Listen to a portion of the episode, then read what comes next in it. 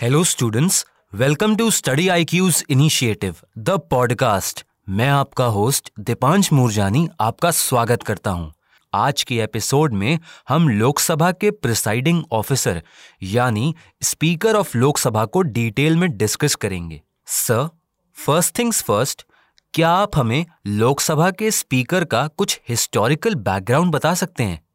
मैं सभी स्टूडेंट्स को ये बताना चाहता हूँ कि हमारे कॉन्स्टिट्यूशन में आर्टिकल 93 के अंदर लोकसभा के स्पीकर की प्रोविजंस मेंशनड है। वैसे तो पार्लियामेंट के हर हाउस का एक प्रिसाइडिंग ऑफिसर होता है और लोकसभा के केस में स्पीकर और डेप्यूटी स्पीकर प्रिसाइडिंग ऑफिसर्स होते हैं। अगर हम स्पीकर और डेप्यूटी स्पीकर के इंस्टीट्यूशंस के ओरिजिन की बात करें तो इंडिया में 1921 में गवर्नमेंट ऑफ़ इंडिया एक्ट 1919 जिसे मॉन्टेगो चेम्सवर्ड रिफॉर्म्स के नाम से भी जाना जाता है। उसके अंदर हमें स्पीकर और डेप्यूटी स्पीकर के प्रोविजंस देखने मिलते हैं। 1921 में इंडिया के गवर्नर जनरल ने फ्रेडरिक वाइट को इंडिया की सेंट्रल लेजिस्लेटिव असेंबली में फ़र्स्ट स्पीकर और सचिनानंद सिन्हा को फ़र्स्ट डेप्यूटी स्पीकर के रूप में अपॉइंट किया था। उस टाइम पर स्पीकर को प्रेसिडेंट बोला जाता था। और डेप्यूटी स्पीकर को डेप्यूटी प्रेसिडेंट बोला जाता था। हावेवर ये प्रोविजंस 1947 के बाद डिसकंटिन्यू हो चुकी थी। लोकसभा के स्पीकर से रिलेटेड एक इंपॉर्टेंट बात जो स्टूडेंट को याद रखनी चाहिए, वो ये है कि 1925 में इंडिया की सेंट्रल लेजिस्लेटिव असेंबली के अंदर Vithal bhai Patel first Indian and the first elected speaker बने। उसके बाद गवर्नमेंट ऑफ़ इंडिया एक्ट 1935 में प्रेसिडेंट और deputy president of central legislative assembly के नॉमेन को स्पीकर और डेप्यूटी स्पीकर के रूप में चेंज कर दिया गया। इंडिपेंडेंस के बाद हमारी लोकसभा के पहले स्पीकर जी वी मालवनकर बने और अयंगार पहले डेप्यूटी स्पीकर बने। जीवी मालवनकर कॉन्स्टिट्यूंट असेंबली में भी स्पीकर थे और प्रोविंशियल पार्लियामेंट के अंदर भी स्पीकर की पोस्ट उन्होंने संभाली थी। सर आप हमें स्पीकर के इलेक्शन से रिलेटेड कुछ इंपॉर्टेंट इन्फॉर्मेशन दे सकते हैं और हम स्पीकर के टेन्योर को जानने के लिए भी काफ़ी इंक्विजिटिव हैं। जब लोकसभा की फ़र्स्ट सिटिंग होती है तो स्पीकर को लोकसभा के मेंबर्स सेलेक्ट करते हैं और स्पीकर लोकसभा के इलेक्टेड मेंबर्स में से ही एक होते हैं। लोकसभा के स्पीकर के इलेक्शन की डेट को प्रेसिडेंट डिसाइड करते हैं और किसी भी सिनेरियो में जब स्पीकर का ऑफ़िस वैकेट होता है तो लोकसभा के इलेक्टेड मेंबर्स एक न्यू मेंबर को इसी पोस्ट के लिए अपॉइंट भी करते हैं। हावेवर प्रैक्टिकली देखा जाए तो स्पीकर लोकसभा की एंटायर लाइफ साइकिल में अपने ऑफ़िस को संभालते हैं। स्टूडेंट्स को यह समझना चाहिए कि स्पीकर का ऑफ़िस तीन कंडीशंस के अंदर वैकेट हो सकता है। पहला, जब वो अपनी लोकसभा की मेंबरशिप को छोड़ देते हैं। दूसरा जब वो अपना रेजिग्नेशन डेप्यूटी स्पीकर को इन राइटिंग सबमिट करते हैं और तीसरा जब उन्हें पार्लियामेंट एक रेजोल्यूशन के द्वारा रिमूव करता है। सर अगर स्पीकर को उनकी पोस्ट से रिमूव करना हो तो उसके कौन से प्रोविजंस होते हैं? लोकसभा के स्पीकर का जो रिमूवल प्रोसीजर है वो हम पॉइंट वाइज समझते हैं। Number one removal of speaker के रेजोल्यूशन को लोकसभा में इनिशिएट किया जाता है और इससे एब्सोल्यूट मेजोरिटी के साथ ही पास करना ज़रूरी होता है।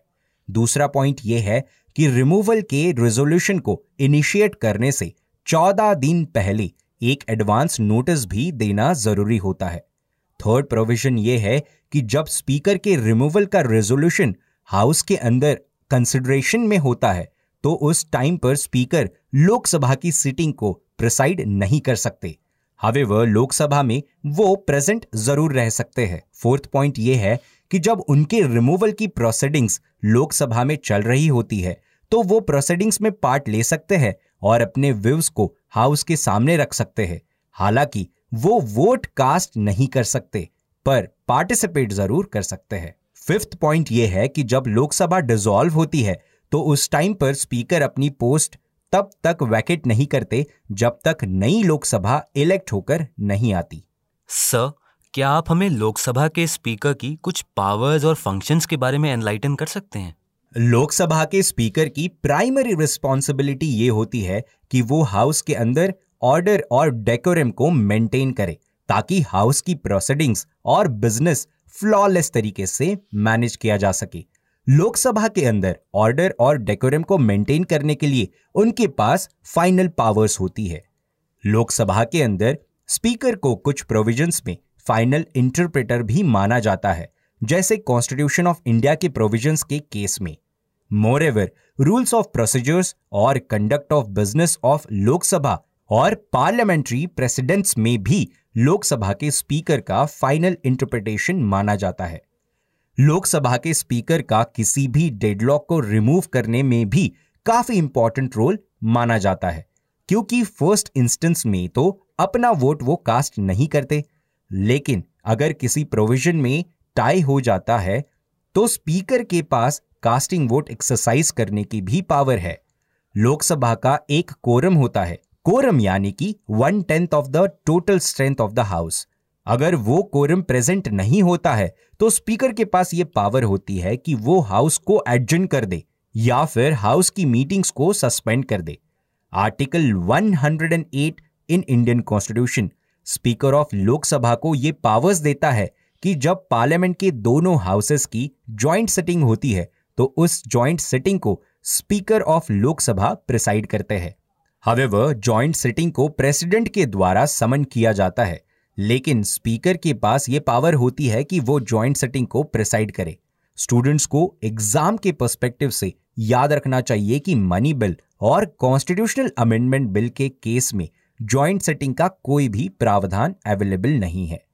स्पीकर ये डिसाइड कर सकते हैं कि क्या कोई बिल मनी बिल है या फिर नहीं, और इस मैटर में उनका डिसीज़न फाइनल माना जाता है।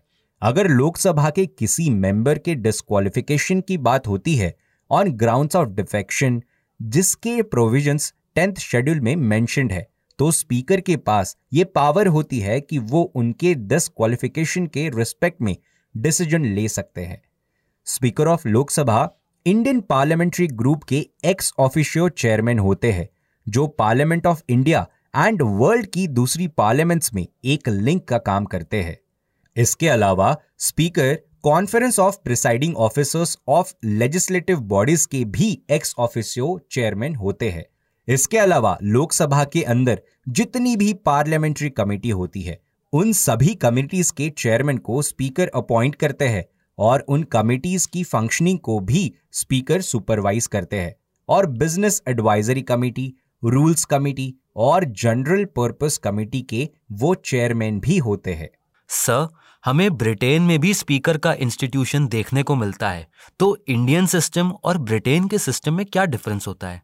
अगर हम ब्रिटेन के सिस्टम की बात करें तो वहाँ पर एक कन्वेंशन को स्ट्रिक्टली फॉलो किया जाता है कि स्पीकर जिस पॉलिटिकल पार्टी के मेंबर है, उन्हें उस पार्टी से रिजाइन करना होता है, ताकि वो पॉलिटिकल न्यूट्रलिटी को एक्सप्रेस एंड एक्सरसाइज कर सके। हावेवर इंडियन सिस्टम की बात करें तो यहाँ पर इस कन्वेंशन को फुल्ली स्टैब्लिश नहीं किया गया, क्योंकि स्पीकर अपनी पॉलिटिकल पार्टी के मेंबरशिप से रिजाइन नहीं करते। और हमारी कंट्री में स्पीकर को उनके टेन्योर की एक सिक्योरिटी भी प्रोवाइड की जाती है, क्योंकि लोकसभा के स्पीकर को सिर्फ़ एक रेजोल्यूशन के द्वारा रिमूव किया जाता है, जिसे सिर्फ़ लोकसभा में पास करना ज़रूरी होता है विथ एब्सोल्यूट मेजोरिटी और ये मोशन ऑफ़ रिमूवल तभी कंसिडर एंड डिस्कस किया जाएगा जब एटलीस्ट 50 मेंबर्स का सपोर्ट उस मोशन को प्राप्त हो। एक एग्ज़ाम्पल के तौर पर, जैसे कि ब्रिटेन में पॉलिटिकल पार्टी छोड़ने की बात हो रही थी इंडियन कॉन्टेक्स्ट में एक ऐसा एग्ज़ाम्पल हमने देखने को मिलता है सोमनाथ चटर्जी जो स्पीकर ऑफ़ द हाउस थे, उन्होंने अपनी पार्टी सीपीआई से रेजिग्नेशन दिया था जब वो प्रिसाइडिंग ऑफिसर बने थे। सर हमारी कंट्री में स्पीकर से रिलेटेड ऐसे कौन से प्रोविजंस हैं जो दूसरी कंट्रीज़ में नहीं देखने को मिलते? प्रिसाइडिंग ऑफिसर के कॉन्टेक्स्ट में ऐसा पहला यूनिक प्रोविज़न यह है कि लोकसभा में किसी भी रेजोल्यूशन या फिर मोशन को पास करते समय स्पीकर के पास कास्टिंग वोट की पावर होती है। हालाँकि फ़र्स्ट इंस्टेंस में तो वो वोट नहीं कर सकते, लेकिन टाई होने पर वो कास्टिंग वोट की पावर को एक्सरसाइज करते हैं। दूसरा यूनिक फीचर ये है कि लोकसभा के अंदर स्पीकर के वर्क एंड कंडक्ट को ना तो डिस्कस किया जाता है और ना ही क्रिटिसाइज किया जाता है। उसके अलावा लोकसभा के स्पीकर की सैलरी एंड अलाउंसेस को पार्लियामेंट फिक्स करता है और उनके एक्सपेंडिचर्स को कंसोलिडेटेड फंड ऑफ़ इंडिया के द्वारा पूरा किया जाता है। इतना ही नहीं, स्पीकर की कुछ पावर्स तो कोर्ट ऑफ़ लॉ के जुरिस्डिक्शन के बाहर भी आती है, जैसे हाउस में ऑर्डर और डेकोरम मेंटेन करने के रिस्पेक्ट में। जो भी पावर स्पीकर के पास है वो कोर्ट ऑफ़ लॉ के जुरिस्डिक्शन के अंतर्गत नहीं आती। स्पीकर को कैबिनेट मिनिस्टर से भी हायर रैंक प्रोवाइड किया जाता है। अगर मोस्ट इंपॉर्टेंट ऑफ़िस बैरर्स की बात करें तो स्पीकर को सेवेंथ पोजीशन दी जाती है along with chief justice of India sir speaker से रिलेटेड क्या कुछ इश्यूज़ भी होते हैं? कोई भी ऑफ़िस या फिर कोई भी पोस्ट जब वो डिस्क्रिप्शन के अंदर काम करता है, उस कॉन्टेक्स्ट में कुछ ना कुछ इश्यूज़ ज़रूर सामने आते हैं। स्पीकर का पहला इशू यह है कि उनकी अपॉइंटमेंट और टेन्यूअर थोड़ी सी डिबेटेबल हो जाती है। स्पीकर को मेजोरिटी पार्टी से चूज़ किया जाता है एंड डेप्यूटी स्पीकर को ज़्यादातर ऐसा कन्वेंशन देखा गया है कि अपोजिशन साइड से चूज़ किया जाता है। नेक्स्ट पॉइंट यह है कि स्पीकर ऑफ़ लोकसभा जैसे कॉन्स्टिट्यूशनल पोस्ट को होल्ड करने से पहले और होल्ड करने के बाद इंडिया में स्पीकर्स को पॉलिटिकल पार्टीज़ गवर्नमेंट की फंक्शनिंग में रिस्पॉन्सिबिलिटीज भी देती है। जैसे कैबिनेट मिनिस्टर या फिर मिनिस्टर ऑफ़ स्टेट जो कि डेमोक्रेसी के फंक्शनिंग के लिए हेल्दी नहीं माना जाता।